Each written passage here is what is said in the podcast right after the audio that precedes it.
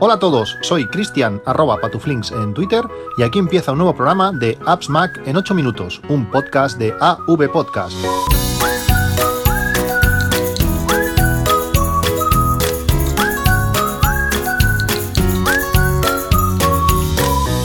Buenos días, 17 de enero de 2018, el, el día, el día después, el día, el día después.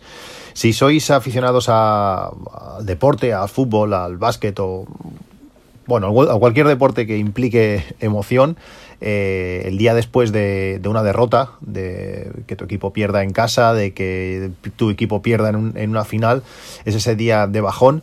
Pues eso es el día de bajón después de lo que pasó ayer. Si no estáis mucho, si no estáis metidos mucho en, el tema de criptomonedas, pues igual no, no os habréis enterado, pero ayer pegó una, no sé, una hostia máxima el, todo el tema de, de las monedas las criptomonedas, bajones del 30%. Bueno, ahí ahora mismo está, está todo el tema patas arriba. Eh, al parecer, bueno, en China pasó, pasó, bueno, pasaron diferentes cosas y como digo, eh, todo bajó pues de eh, una manera exagerada. Los que tenemos una, un trocito chiquitito, chiquitito de, Bitcoin, al final ya lo sabéis, a mí, a mí me interesa mucho el tema, sobre todo matemático, y la manera de probarlo bien, pues es teniendo algo de criptomoneda, algo muy poco, pero bueno, ese poco ahora vale un 30% menos como mínimo. Eh, como digo, es un día, un día interesante. El, ayer es el 16 de, enero, será un día recordado. Y no solo porque fuese el cumpleaños de mi, de mi sobrino y además también de la hija de mi mejor amigo, sino por, por esta, esta gran, este gran piño que se pegó el, el Bitcoin y, y, muchas de, bueno, muchas, eh, yo diría que el 99% de, de las criptomonedas. Veremos cómo, cómo evoluciona el tema. Eh, puede ser un antes y un después, después de lo que pasó ayer. Eh, pensar que hace pues tres semanas, quizás un mes, que el Bitcoin eh, tocó los 17.000 euros, un 20, 20 o 21.000 dólares, y hoy estaba, ahora mismo está a 8.800, ayer llegó a 8.300. Imaginaos eh, el bajón casi de, bueno, a la mitad de, de su precio en tres semanas. Es lo que tiene, es lo que tienen estos mercados tan volátiles que a veces, bueno, pues sí que cuando, si cuando empiezas eh, metes un euro y al momento tienes un euro y medio, dices, pues esto, esto es un chollo. Eh, cuando pasan estas cosas, pues veremos, veremos qué pasa. Como digo, es un tema interesante. Eh, sigo, sigo de cerca, aunque con la cantidad que tengo mm, no es problema. Eh, al final es, es, jugar un poco, es como cuando haces apuestas, apuestas deportivas. Lo bueno que tiene esto es que hasta que no vendes, no pierdes. Por tanto, bueno, a, esperar que suba, a ver si esos eurillos que tengo pues pasan a ser un pelín más o, los acabo perdiendo de, del todo. Bueno, eh, a otros temas eh, que quizás os interesen más. Una de las cosas que, me habéis preguntado bastante por Twitter y por, y por correo es mirar el tema de garantías de nuestros dispositivos. En la aplicación, hay una aplicación en, en iOS, también lo podéis ver por la, por la web, pero hay una aplicación en iOS que se llama Apple, Apple Support, que nos permite ver la cobertura, eh, bueno, la garantía que tienen nuestros dispositivos, cuánto tiempo le queda y qué tipo de garantía tienen. Además, también nos permite ver información de ese dispositivo, el número de serie y en los iPhones también el email aunque no entiendo por qué, el email está, está bueno, tiene una parte con asteriscos, solamente podemos ver la, la parte final. Eh, esto puede ser muy útil en caso de que nos roben, por ejemplo, el dispositivo o que lo perdamos, pues poder hacer la denuncia, pues el número de serie en la mayoría de casos, en la mayoría de dispositivos sale entero, pero el email, como digo, no, no se ve. Siempre es interesante, pues cuando compréis un nuevo dispositivo, pues que os apuntéis eh, esa información o, guardéis la caja, eh, ya que, bueno, pues no lo pueden pedir a la hora, por ejemplo, de hacer, de hacer la denuncia. Como digo, en la aplicación de Apple Support, en el apartado cuenta, hay una, un apartado, ahí veremos todos nuestros dispositivos que están relacionados con nuestra, con nuestra cuenta de, de Apple, y hay una, una, opción que es comprobar cobertura. Le damos allí y ahí entonces veremos los, los, todos esos dispositivos, qué cobertura en cuanto a garantía tienen. Si por ejemplo es el iPhone 10, pues te dice que tiene garantía total durante, durante los primeros 90 días, eh, bueno, toda la información que, que, Apple nos da para poder, bueno, pues recibir soporte y, bueno, y cualquier problema que tengamos eh, con nuestro dispositivo, eh, solventarlo. Eh, mucha gente no lo sabe, está allí, podéis echar un ojo y en algún momento pues nos puede ser útil. Si nos pasa algo con el dispositivo también, pues bueno, pues desde allí mismo podremos solicitar esa ayuda pues para una reparación o para mm, concretar hora con, con un Genius en, un Apple Store o lo que sea. Como digo, Apple, Apple Support, eh, una aplicación que está para, para ellos y podéis echar, echar mano a ella para, para bueno, si tenéis, si tenéis problemas. Una cosilla más que quería comentar en, este podcast de hoy es el servicio de copia de, en la nube de Ubic. Como sabéis, eh, lo, estuve probando, pues no recuerdo ya, igual sería a finales de, octubre, principios de noviembre. Es un servicio que nos permite hacer copias de seguridad y una de las cosas muy buenas que tiene es que es totalmente compatible con eh, eh, la aplicación Hyper Backup de los NAS Synology. Gracias a, esta aplicación, pues todos los datos que tengamos en nuestro, en nuestro NAS, pues se subirán de forma automática a, este servicio, a, Ubic, y además de forma cifrada, que para mí es lo más, es lo más importante. Aunque estas nubes puedan ser más o menos seguras, el hecho de que se cifren en, local, que se cifren antes de, subirse, pues nos asegura que aunque el servicio sea vulnerado, pues que no van a poder ver nuestros, nuestros datos.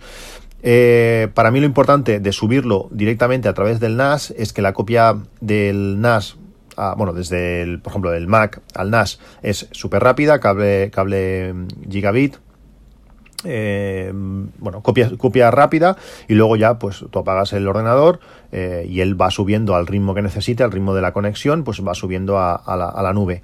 Como dije, eh, estaba probando el servicio gratuito que te dan 25 gigas, gracias a, a los que suscribisteis pues me dieron algo más, creo que tengo 50 gigas o 40, ahora no, estoy seguro, y durante estos meses, pues antes de que pase, que me caduque mi suscripción a Amazon Cloud Drive, que creo que hace, que lo hace a finales de febrero, principios de marzo, pues quería estar seguro de que este servicio me podía, me podía ser útil.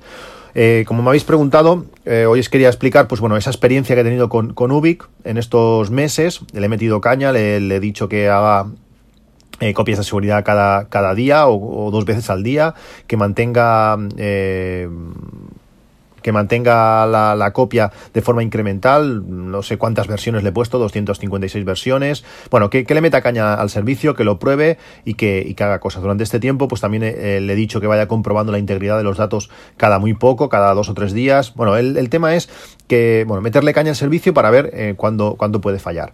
Los primeros 15 o 16 días fue perfecto, eh, copia de seguridad, tenía dos copias de seguridad distintas, de dos cosas distintas, que no llegasen a esos gigas que, tengo, que tengo de, en, en la nube, en ese, momento.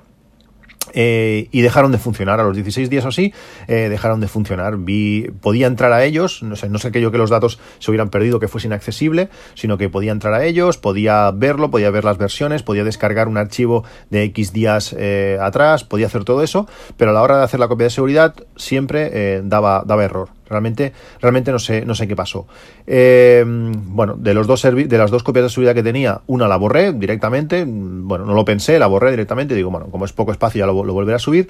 Y la otra, antes de hacer nada, lo que hice fue crear una nueva tarea y vincular esa copia de que, no estaba funcionando, volverla a, vincular. Esto la aplicación Hyper Backup lo permite hacer y nos permite pues eh, reanudar o bueno sí continuar en donde estaba aprovechando los datos que, tienes en, en la nube.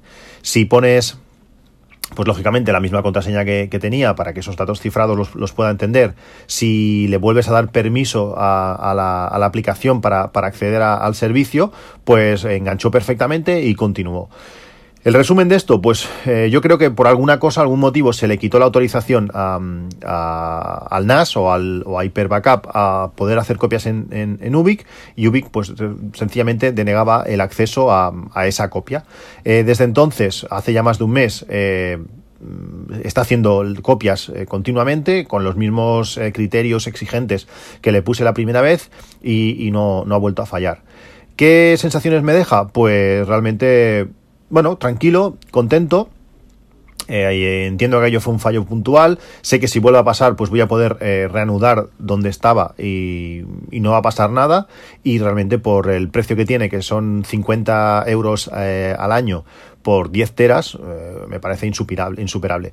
Durante este tiempo he estado escuchando algunos comentarios sobre, sobre el servicio, el, bueno, el servicio en sí, no sino la, compañía que, mantiene este servicio y bueno, he oído cosas malas, pero también realmente he oído cosas buenas, gente que está, que está muy contenta, que quizás en atención al cliente no son los mejores, pero son cosas que, funcionan, que hay muchas webs que dependen de, de, de, este, de este servidor y que realmente funciona bien.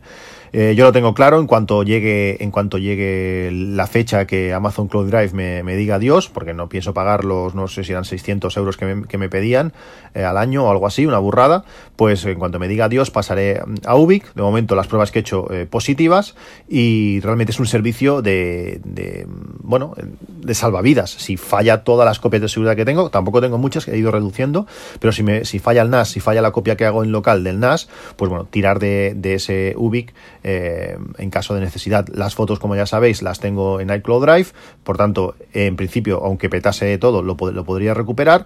Pues bueno, son más que nada los vídeos personales que he exportado, son algunos documentos personales que, que tengo, eh, bueno, es algunos datos extras que, me, que no quiero perder y que van a estar eh, ahí en Ubic a un precio mm, decente, bueno, un precio que está, está muy bien, realmente 50 dólares es menos de lo que estaba pagando ahora y 10 teras si me controlo mínimamente no, no los voy a superar. Ahora a, saco no los supero, eh, por tanto puedo hacer versiones y todo y, y, no, y no creo que, que, los pase.